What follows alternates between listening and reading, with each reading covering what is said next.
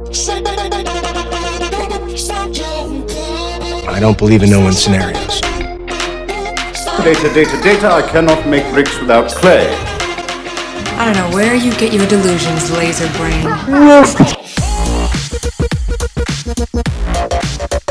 Hello and welcome to another Cheeky Scientist radio show. I'm your host, Isaiah Hankel, and today we're talking about business concepts that most PhDs don't understand. And maybe topically, uh, we understand them when we are graduate students or postdocs in our academic journey, um, but we don't. We're not able to talk about them intelligently uh, because we don't understand uh, the different components. We don't understand uh, the framework that a lot of these concepts uh, sit in. So, what I wanted to go through today are, are really 11 of these key concepts that'll help you understand uh, business in terms of uh, the context of business, uh, how to start navigating these different different business ideas, uh, so you can develop your business acumen, your ability to make business decisions. Now, one of the frameworks I want to start with that'll uh, I think give is a good place to start for all of you. It's where I started uh, in my my journey crossing over from academia to industry is to look around uh, you the next time that you're working in a lab or in a classroom. There's going to be uh, materials that you use. There's going to be products that a company makes that you're using on a daily basis in your current work. Uh, for example, w- when I uh, started realizing I wanted to get into industry, I looked around my lab and I saw, okay, there's a, a Qiagen kit. There's uh, these large instruments that I'm using that are made by Beckman Coulter. So I started looking at the brands and the company names. And I think this is a, a, useful exercise for any of you. And, and, then I went over to my computer and I used uh, my FlowJo software program for my flow cytometry experiments. Uh, those three companies hire people like me. And it made sense to me. Uh, well, looking back on it, it would have made sense if I would have thought about it at the time that they would prefer to hire me, someone who has used their products, over someone who hasn't, because I had product knowledge at that point knowledge of their products. Product knowledge, it is a it's a concept, it is a transferable skill that's very valuable. And many of you, most of you will have product knowledge of of a product that a company makes, a company you would likely want to work for.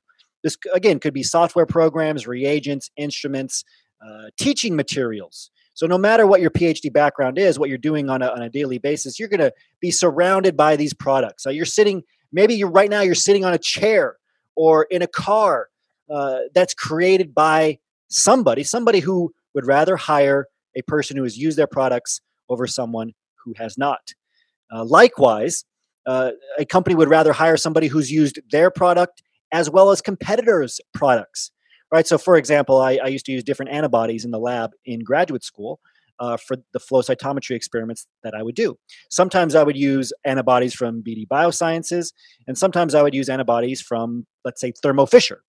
Uh, that gave me market knowledge. So if I wanted to go work for BD or Thermo Fisher, uh, they'd be more likely to hire me because I had used lots of competitors' products or their main competitors' products uh, than somebody who had only used their product. That's market knowledge another key transferable skill, another important concept. Uh, finally, and I'm just talking about this overall framework here, this initial framework to get you started so that you have some confidence. So you know that, oh, okay, this isn't that complex, but I have to think about things differently. Finally, the decision that I made in graduate school on when to use the BD Biosciences antibody versus the Thermo Fisher, which experiments to use which for, that decision, that's acumen. That's business acumen or commercial acumen something you should be communicating on your resume, your LinkedIn profile, networking interviews, something uh, uh, that you should understand that gives you a place to start in terms of developing your understanding of industry. And that phrase right there, understanding of industry, is crucial. I'm going to tell you about a Dow Chemical uh, study that was done showing that that's the number one uh, deficiency that PhDs, postdocs, people coming out of academia have uh, when they're looking to hire people when people in industry are looking to hire, if they're looking at you, they want to evaluate how big that gap is for you. How much do you lack in understanding of industry? And we're going to come to that. There's other reasons for you to start learning to speak the language of industry, start understanding key business concepts like the ones we're going to go through. And it's because for the industries you want to get into, if you don't understand business concepts, you're very likely going to get into junior roles. We've seen this. We have thousands of people in our Cheeky Scientist Association and our advanced programs, and the ones who get into senior level roles or principal level roles are the ones that can display their transferable skills and their business acumen, their understanding of business concepts better than those who can't. Um, those who can't or who refuse to uh, learn this and who just focus on these niche technical skills in academia end up in junior roles, often working side by side or beneath people with their bachelor's or master's. There's a, a great uh, study and figure out from Rasmussen College. Uh, it's an, in one of their industry management reports that shows in particular for biotech pharma and medical jobs healthcare jobs project and development jobs r&d jobs uh, that it can take five to eight years to get into a management position if you start in a junior or non-management position in industry that is too long you because of your phd because of your training should be transitioning into a higher level job you should be doing everything you can to get the highest level title and salary possible so that you are managing people with their bachelor's or master's. You're, you're managing the technicians in a lab, for example. You're managing the robotics. You're being used for what you have that's the most valuable your mind. You, you can't think of uh, your industry career as starting with you know uh, a pipette in your hand you can't think of getting into industry and, and doing something that somebody without your level of training can do you've trained your mind exceptionally well as a PhD, the, the rigor that you've gone through, you can analyze information and data better than anyone. You can collect it and clean it, right? Wrangle it, how, whatever buzzword you want to use for the ability to do research and to evaluate credible information within that or the most credible data the, to look at sample sizes, outliers, etc. Even if you only deal in information and not data, because let's say you're a humanities PhD, for example, or a social sciences, uh, it doesn't matter if you have that background or life sciences, engineering, physical sciences. Either way, you have these key skill sets, and you, most importantly, to get your PhD, you've had to innovate at the highest level. You've had to push a field forward. You've had to go beyond mastering a field. That's what you do for a master's degree to pushing it forward Okay, you deserve to be in a management level position. And if you don't get in one, five to eight years. It's going to take you five to eight years to get into one. And the salary differs widely. You know, I remember being in graduate school thinking about getting an industry job and looking at salaries, and I would see some of these salaries for managers or executives that would start to get, you know, beyond a $100,000 a year. And I was like, well, that's got to be some special situation. I could never get paid that much in industry. But I did, by the way. By my second year in industry, I was making over a $100,000. How did I do that? Well, first of all, the, the worldwide average for all PhDs in industry is already over $91,000. Now, of course, there's some uh, countries uh, that where the salary is far lower. There's some where it's far higher. But that's the average overall, right? And of course, it's not taking into account maybe your first year versus your 10th year, but that is the average. So, so you should know that you are worth that much there's a place for you in industry where you can be paid that much. But again, you have to understand business. You have to have an understanding of industry. You got to be able to speak the language of industry, which is what this show's about. In terms of salary, this is from uh, data from Forbes and the National Science Foundation. Uh, your starting average salary in industry at the entry level about 65,000 for management level 110,000 now, we've posted things on social media recently, and we consistently do this of people in our programs that get into jobs. And uh, I just posted one last week that I was very excited to see because it basically, uh, there was kind of three things that come up a lot for us. A lot of PhDs say, well, I can't get hired because of X, Y, Z. Um, and X, Y, and Z typically are I don't have industry experience, uh, I need a visa, and some other unique situation. My PhD background is very unique. And then on top of that, they say, well, because of all these things, I can never get into a job, let alone a job paying over $100,000. This person, their background was in forestry, like forest management. Okay, so again, they're thinking this is too niche. I could never get into industry. Certainly, there's no $100,000 plus jobs or whatever uh, uh, your currency is uh, at, that, at the current conversion rate. But they did. They got into a $100,000 job. They got their visa sponsored. This person didn't think they had any chance of getting a visa. because they they they thought the uh, first of all the to be able to work in the U.S. things have changed so dramatically. There's a uh, a lot of uncertainty right now. They thought there was no path forward for them, let alone getting on an O1 visa because they didn't think they had enough impact. They didn't think they had enough publications. Uh, but they worked with one of our uh, immigration lawyers that we partner with, and they were able to get on the O1. They were able to get into a $100,000 plus job, their first job in industry, no industry experience. And they were able to do that with a very niche background. This is what all of you can do. You can get into a management level job, you have the training for it. So again, starting salary, entry level, 65,000, management level, 110,000. Seven years later, the same cohorts were looked at. Entry level, 80,000. So it had gone up from 65,000 to 80,000 was a new average. Seventh year for management level, $250,000.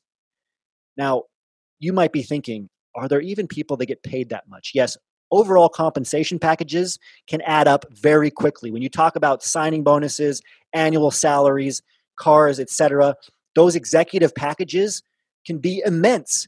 And I don't want you to see yourself as someone who can't have that or doesn't deserve it. And I want you to understand what's holding you back from that more than anything else is your lack of understanding of industry, not your lack of industry experience, your lack of understanding of industry to be able to, your, your inability to currently talk the language of business, to understand business concepts, your lack of business acumen. So, the study that I've been talking about, or that I talked about at the beginning of the show, it's from Dow Chemical. And it, there's a great figure looking at the identified curriculum gaps uh, for PhD students, postdocs, graduate programs overall. Number one on the list, as I've been uh, mentioning, understanding industry. Number one by far. Again, what what is that? That's your business acumen, your business, your knowledge of business concepts, your ability to speak the language of industry. Number two, business and finance training. If you don't know what COGS stands for, cost of goods sold, by the way, there's a problem. If you don't know what a cash flow statement is or what cash flow even is, there's a problem. All of the technical information and data that you've learned in some way needs to be translated to business data and business information if you're going to be valuable to a company. You need to understand at a basic level finance. Beyond that, number three, project management. The way we get projects done in academia is typically referred to as the waterfall method. Right? Think about designing an experiment or a lesson plan, etc. You you go down, you you plan it, you do the next step, the next step, the next step. It's called the waterfall methodology because you can't go up the waterfall. If you get stuck at a certain point, or you get a negative piece of data, you have to go to the point of getting a negative piece of data and then you have to go back to the beginning where you plan again. And this often can take months in the later stages of your phd program your postdoc etc uh, there are better ways. There's different program uh, there's different project management methodologies and we'll discuss some of them. Number four on the list communication skills. Number five collaboration especially with larger teams not you know the three people in your lab or the four other tas in your department We'll go to, to a couple of more uh, curriculum depth, so depth of understanding of industry. And then there are uh, a variety of other things that are much, much smaller in terms of uh, how many different companies uh, raised concerns about an understanding of safety and ethics, intellectual property, uh, adaptability, transferable skills is also on the li- list as a more general uh, term. So let's talk about accounting. This is something that you can learn about very easily, and a lot of it just has to do with understanding the nomenclature, being able to speak the language of business. For now, let's discuss three key terms the balance sheet. This shows you the state of the company at a moment in time using really three components assets, liabilities, equity. Uh, these are three things that if any company is ever going to merge with another company, if they're going to be acquired by another company, they would share their assets, liabilities, and equity dig in and learn more about this sitting on earnings calls or listening to past earnings calls of public companies. Most are available online. Listen to some of them. You will learn. You'll start to be able to speak the language of business better. Number two, the income statement shows the income of a company. So this is referring to the top line, how much revenue, how many sales that company has. That company needs to sell those products, whether it's an antibody, an instrument, uh, a software program. going back to the examples I mentioned earlier. And it shows where it's making its money and where it's spending its money. Third, the cash flow statement. I remember hearing cash flow a lot as I started to transition into industry, but I never really understood what it was. It measures the actual money, the actual cash coming in and, going out of a company. Now, at the end of a year, end of a month, end of a quarter, a company will release, uh, if it's a publicly traded company, they re- release their, their quarterly reports, and it might show uh, profits and losses overall. A company can be making large profits but not have enough daily cash flow to survive. Uh, every single day, a certain amount of cash has to come into the company so it can afford to pay for things. Uh, where this tends to really matter is if a company has, and a lot of you might have experience with this, when you buy a new instrument or you buy reagents, etc. Sometimes you'll get the reagents, you'll get the instrument before you've paid right? Maybe there's you don't have to pay for 30 days, or maybe they don't have to deliver for 30 days, or 60 days, or 90 days. That gap can shut some businesses down. It can really affect some businesses because that gap is what will make the business uh, lose its cash flow because it's not. It maybe has that on the books in terms of profits because it sold an instrument for 150k, but that cash hasn't actually come in. Now we could dive extremely deeply into these topics. Uh, we could, you know, you can get a PhD into finance, but I want to introduce these to you so you can start reading about these these words. It's just nomenclature. No matter what field you got into as a graduate student, a postdoc, maybe you changed disciplines, moving from uh, your after you got your PhD to when you did your postdoc or when you became an adjunct. Either way, you were able to teach yourself a new nomenclature, a new field. You have to do, do the same thing here. Number two, project management. It's very very different in industry. There's many different types of project management. If you think about project management uh, the methodologies there, there are a variety. I'll introduce some here uh, agile project management a type of agile project management called scrum. Uh, there's slightly more structured. That's that's one of the most dynamic and fast moving styles of project management. Very abundant in the tech industry. It's where a they'll call it a sprint occurs for one to four weeks. Uh, somebody that called the product owner will set a variety of deliverables up and say, okay, we're going to get this done in three weeks. And then everybody goes and works on it. And then they meet afterwards. There's there's more structure than I have time to go through here. They'll meet afterwards and then they'll set up another sprint. And so it moves very, very quickly in shorter bursts, hence the name sprint. There's similar fast moving uh, project management methodologies that are a bit more structured, uh, lean, uh, Kanban or Kanban, and there's also much more stable and structured uh, methodologies. Uh, the waterfall being the main one. This is what we use in academia. It is the most stable, the most structured, where you go through a long term planning. Think about planning a very complex experiment and then you start executing the experiment and you can't go back to the beginning until you either get, get that data negative or positive uh, you, you find out something that helps you with your hypothesis and you go back to the start this is why getting enough data for a paper in academia can take so long it's also why a phd last name sutherland invented agile project management uh, so look into agile project management and the phd who invented it other types of project management methodologies, uh, PMBOK, Prince 2. There's many different types. Think about it in terms of how dynamic the methodology is versus how structured. Those are on opposing ends of the spectrum. And then finally, how stable it is and how fast. This is important because you will want to ask an employer what style they use. There's also combinations. There's agile waterfall, or I think it's called agile fall as well, because some larger companies they can't quite move as fast or change everything to agile, so they'll use a combination of the waterfall methodology and agile.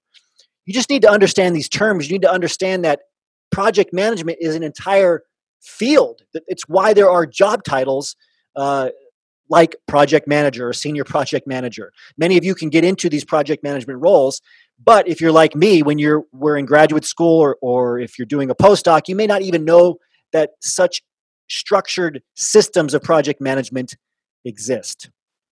Unique selling proposition. I like to bring this up because you should not only develop a unique selling proposition for yourself when you're looking for a job, You also need to understand that every product, every treatment, everything that's introduced in the marketplace in business needs to have a unique selling proposition. So think about it as a kind of Venn diagram. One circle is what the company needs, and this is a unique selling proposition in terms of you selling yourself for a management level position. Uh, so one circle is what the company needs, another circle is what you do well, and then the third circle is what other job candidates do well. Now, unlike most of the Venn diagrams you may maybe look at, you think the center is the best. The center of these three circles is a risky zone here. You don't want to talk about things that you do that the company needs that others also do well. So, newsflash, maybe you don't haven't realized this yet. Your technical skills that's risky. If you only focus on your technical skills when you try to get hired, you're in this risky zone because most other PhDs with your background, the same PhDs they're interviewing, also either have those technical skills or can learn them on the job very easily. So you have to differentiate yourself. You want to try to stay within the zone, the overlap between the two circles one, what the company needs, and what you do well.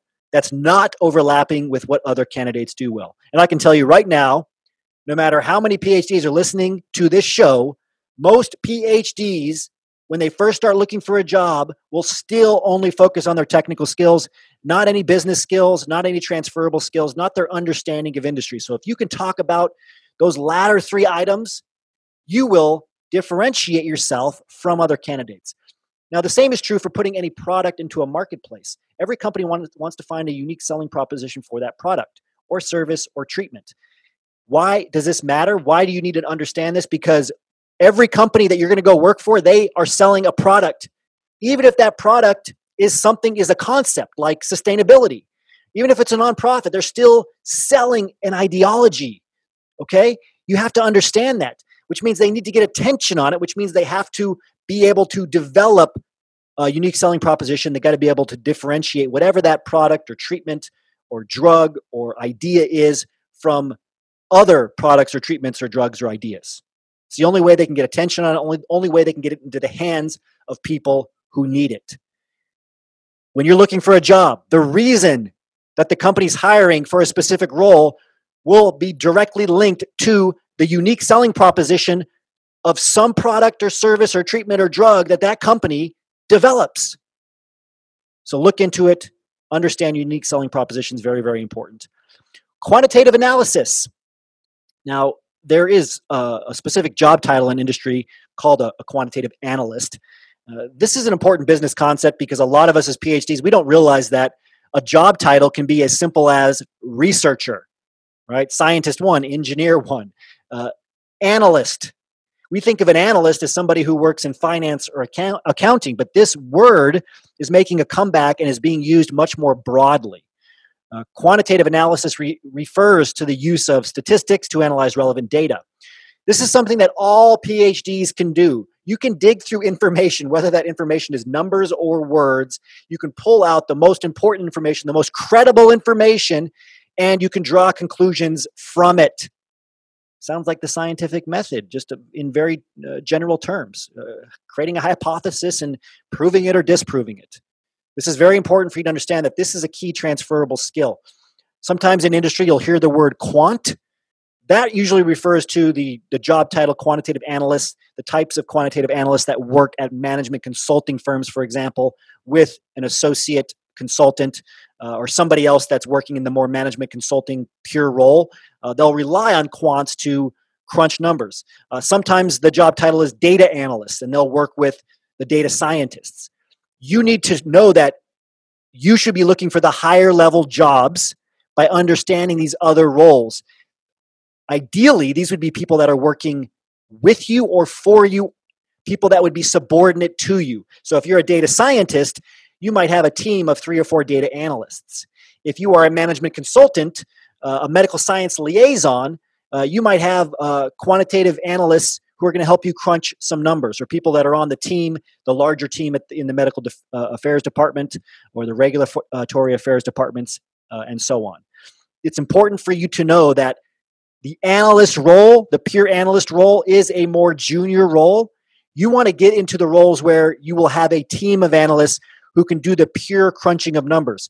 The, the, the differentiator for you is that you're able to draw conclusions from those numbers that are crunched or from that information that is crunched. Do you see the difference? You have to be able to take the technical information, the, the data, the, the, the data that's been analyzed or the data that's been uh, cleaned or collected or wrangled, again, whatever buzzword you want to use, where you come in as the PhD with your PhD training is you're able to take that information, that data, and translate it. Translation is a huge part of industry into something, an action, a suggestion, a recommendation that will help the business in terms of the business data, profits, cash flow, revenue, cost of goods sold. So hopefully this is starting to come together more and more for you. The next concept I want to discuss is operations management. Operations management, it's the process of achieving the most efficient way of a given objective in business. Why am I bringing this up? Because you excel in operations management. Think systems, methodologies, protocols, lesson plans. Okay? Today, operations management is crucial. Quality control, quality insurance, supply chain management, commercialization, distribution. This is all in the news for good reason. It's a crucial part of getting things done in industry, and they need PhDs who can look at lots of different data sets, lots of different information from various sources, and making sure that they're improving productivity. Your regulatory acumen, your ability to document, right? Your documentation, that, that transferable skill, extremely valuable in industry. Inspection and materials handling, equipment maintenance policies, all of this needs to uh, be put in the form of a key performance indicator in industry, which is just a data point. And who do they look to to be able to analyze various types of key performance indicators, various data points, and be able to make decisions on how to improve productivity, which improves performance, improves profits, and so forth. They need PhDs for this. Mergers. So we discussed mergers, and I'm going to discuss acquisitions here too. So, what's the difference between a merger and an acquisition? A merger is the consolidation or combination of one company with another. Think of it as it as it occurring equally. So you take A and B, when it comes together, you have all of A and all of B. An acquisition, on the other hand, the purchase is, is the purchase of one company by another. So ownership transfers. So in this case, you're thinking of big A swallowing little b. Now, this is a spectrum, of course. It can look more like a merger or more like an acquisition. Uh, it can be friendly, it can be hostile if a company's publicly traded. We've all seen things in the movies where uh, uh, an external person who has a lot of money comes in and starts buying up all the shares of a company and wants to take over that company. Uh, there's a lot of different ways this can happen. What does it mean for you? You need to understand that there are mergers and acquisitions happening all day, every day for companies in every sector of industry. Again, it's happening all the time. It's very likely the reason that you are on an interview right now. If you're interviewing for a job, there's either an internal restructuring happening or there's a merger and acquisition. I used to think that mergers and acquisitions were extremely rare. I would hear about them when I was in graduate school. I think I heard about, uh, for example, you know, you hear about in the news uh, when Facebook uh, acquired WhatsApp, as an example, or when it tried to acquire uh, Snapchat. You hear about these large billion dollar mergers and acquisitions in the news, but you don't hear about the small ones. I remember when I uh, went to work for one of the first companies that I worked for in industry and I got on board, I found out there was all kinds of mergers and acquisitions happening. Like the second day that I was on the job, they told me how they had just acquired a cell line. Right? They had paid maybe uh, a couple hundred thousand dollars for it, maybe even ten, twenty, thirty thousand dollars for it. Just because it's small doesn't mean it's not a merger or an acquisition.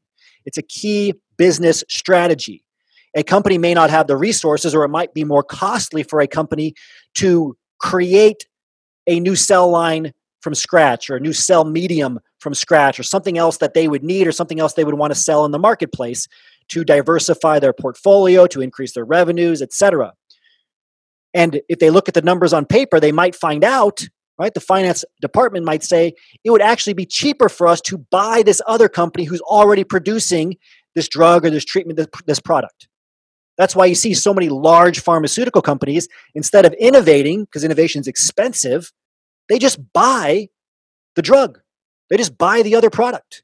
And you need to understand that that's an option uh, in business in industry. So mergers, acquisitions. Organizational behavior. It's the scientific study. That's right. You can get a PhD in organizational behavior. The scientific study of how individuals interact with other individuals within an organization, as well as this is the important part, as well as how they interact with the organization itself. Now, there's three different levels of organizational behavior macro, meso, and micro. Okay, so at the macro level, how the organization from the top down supports the individual or supports the department. Okay, and then all the way down to micro, the micro is the individual. And you can also look at the department, which is in the middle, how the department, the, the collective interactions from a group support the individual, and how the inter- individual interacts within that department, within that organization my favorite story that really helped me understand how important organizational behavior is, how it's a strategy to improve productivity or, or efficiency of a company, effectiveness, revenue, profits, etc., uh, was the story uh, of Pixar and how they were struggling to open up the lines of communication between different departments. Right? They wanted the designers, for example, or the uh, uh not the cartoonists, but in a sense, the cartoonists that would develop uh, the the designs for the movies. Uh, they wanted them to talk more with the engineers, to talk more with the IT department. Um, they weren't able to open up the lines of communication no matter how many different things they tried right and a company might have lots of different tools for communication uh, such as a chat box or email or phones etc but they thought about it in a different way they got a really high priced uh, I, I, believe several high priced uh, coffee machines. They put them in the center of the Pixar campus. They offered this high level espresso to everybody for free. So, what happened? Everybody from every department would come to the center of the campus every day to get their free es- espressos.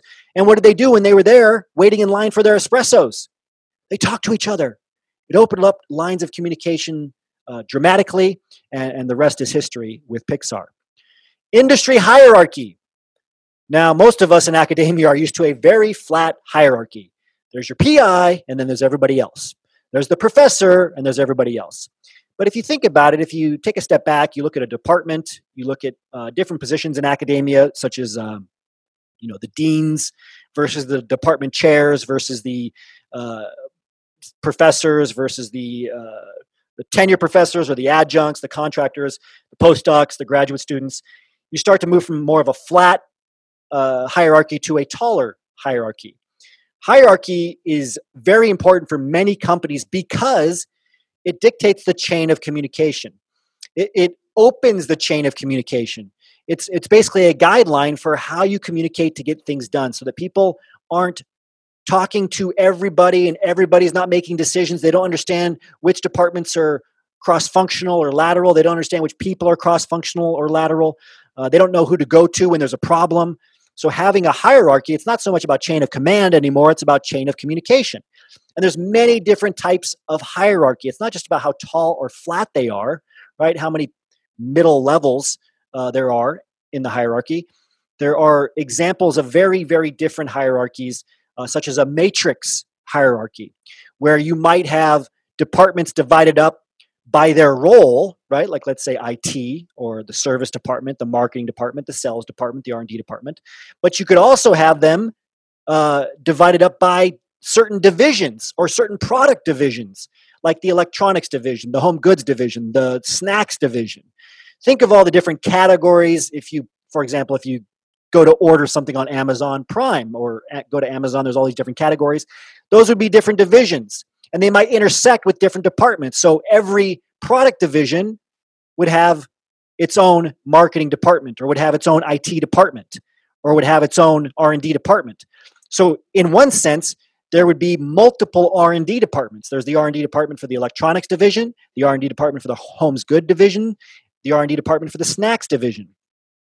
You might think it sounds complex, but it's a great way to simplify complexity, especially in companies that are massive. Think of uh, Pfizer, for example. You might have hundreds of thousands of employees, right? And and this is not even counting sister companies or subsidiaries and so forth.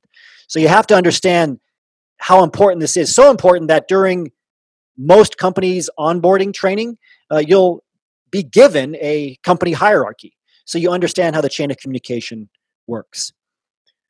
Corporate culture. For those of you that think you understand culture and you think culture just has to do with you know work life balance has to do with uh, how you dress at a company uh, you have to go deeper. Culture is the entirety of how things get done at a company. You've experienced different cultures in academia just by going into a different department a different classroom a different lab. That difference of feel things getting done differently people storing their uh, their laboratory equipment differently people leaving their coffee cups in different places outside their lab door, for example. All of that is, is a difference in culture. The cultural uh, paradigm includes processes, right? Uh, how things get done. Think about a company where everybody communicates with each other uh, through phone between offices versus a company that has big glass walls for everything and they encourage people to go into each other's offices for complete transparency and they want people talking in person uh, that's part of a cultural paradigm. Uh, companies who use email to communicate versus uh, chat or Slack. Uh, the stories and symbols, one of the first companies I, I worked for in industry, all throughout the company's headquarters, they had big pictures of the original founders, two people who had started the company uh, in in in their basement, literally, and then in a large, um, almost like airline, uh, empty old airline warehouse. Uh, and they had pictures of this warehouse all throughout the company. Those stories, the founder stories, the symbols, the branding, the colors, all of that is culture. The power structures, right? Which department is in charge? Uh, one of the companies I worked at, it was always the R&D department and the marketing department battling with each other. They were the two departments that got the most funding, and this is often the case for a lot of uh, companies in STEM. Uh, and they were would in a in a healthy way have friction between each other because they'd be wanting to drive innovation but at the same time want to get attention on that innovation but not too early right there might be proprietary things so the marketing department would say well we got this new product coming out we need to start promoting it and the r&d department would say you know not yet we don't want to get the proprietary information out there until we're far enough along until we know we can hit this uh, deadline to get it to market control systems, rituals, routines. A lot of the unspoken things have to do with culture as well, right? It might be on paper that people can come in and work whenever they want as long as they get their work done. But if everybody's there by 8:30 and if the bosses give you a dirty look if you're there after 8:30, then the unspoken cultural uh, routine or ritual is people are there by 8:30. Last but not least, let's talk about corporate strategy. Uh, this is important because you need to align your one and five year goals with the company's one and five year goals in some way. Uh, of course, you're going to have your own personal goals too, but if you're applying for a job, if you want to get hired, you have to think about corporate strategy, especially hand in hand with culture. The strategy is the what, the what the company wants to achieve. The culture is how they're going to achieve that. So the strategy defines the direction the company's management wants to take the company, first of all, please learn what that is before you apply to a job. Where does the company want to go? They're going to state it on their website. Now, of course, there could be deeper proprietary levels not stated on the website, but set up informational interviews, learn about what that company wants. So, most importantly, you learn if it's a good fit for you. And think about strategy in terms of what's called Porter's Five Forces. This is a famous uh, framework, a framework that we'll end on um, that will help you understand what drives business, what might drive a company's strategy. Right. So the company, why why would a company not just say anything? Why? What is the framework within they determine their corporate strategy? It's often Porter's five forces. So think of Porter's five forces as the things that will uh, help a company get to where it wants to go in a marketplace or prevent it. For example, there is the bargaining power of suppliers and the bargaining power of buyers. So let's say a particular company needs to distribute its products and buy a certain type of packaging that's very expensive. Okay? That company has bargaining power on one side or the other. The suppliers of that packaging, right? Let's say that that packaging, there's only one supplier for that type of packaging that supplier is going to have a lot of bargaining power, a lot of leverage when it comes to negotiating uh, terms uh, with that company who needs its packaging. But if there's hundreds of suppliers of that type of packaging, guess what? Now the company who needs the packaging has more bargaining power. And there can be a lot of zeros involved here, right? I mean, think about an Apple, which t- which has a very specific style of packaging and it has to purchase that packaging and everything that goes into it to provide that user experience uh, that they want to give someone when they open the Apple package. There's also the threat of new entrants and the threats of substitute products or services. So think about a drug where the, the drug for the patent has worn off. Now there's going to be substitutes, right? When you go to a pharma, uh, pharmacy and you don't have to buy the name brand uh, ibuprofen like Advil, you can buy the much less expensive brand that has the exact same drug in it. That's a substitute. There also might be a new entrant, right? Think of Advil when uh, Aleve first came into the market. That's a new entrance that all of a sudden was claiming to be able to uh, prevent pain for a much longer period of time. That would cut into the cells of Advil in this case. And then on top of all this, you have rivalry among existing competitors. Right? So Advil had already had a competitor, Tylenol, this entire time that it had to take into account. So this these forces are fluid, they're constantly moving and happening, and they're very important for understanding again the rationale why a company is hiring for the position you're applying to. They're going to ask you questions. They're not they're very unlikely going to say, "Well, tell me about Porter's five forces." No, but they're going to ask you, do you know why we're hiring for this position? We want to get this product into these people's hands, but there's this substitute out there and these new entrants that are coming. What do you recommend? If you don't understand these forces or corporate strategy or culture, you're really not going to know how to answer that question. This takes us to the end of this Cheeky Scientist radio show. Remember, your biggest the biggest thing that you can do to differentiate yourself from competitors in the job market and to elevate your career into more higher and higher level management positions to executive positions and then finally into those c-suite positions has to do with your understanding of industry your understanding of business concepts your ability to take those concepts and to make intelligent decisions to have business acumen commercial acumen and as a PhD, you can do this. You just have to think about this new information and this new data. You have to understand it, learn the nomenclature, practice it, get trained on it, and you will excel and you will get into, ideally, your first industry position at the management level. As always, remember your value as a PhD and start thinking and acting like a successful industry professional.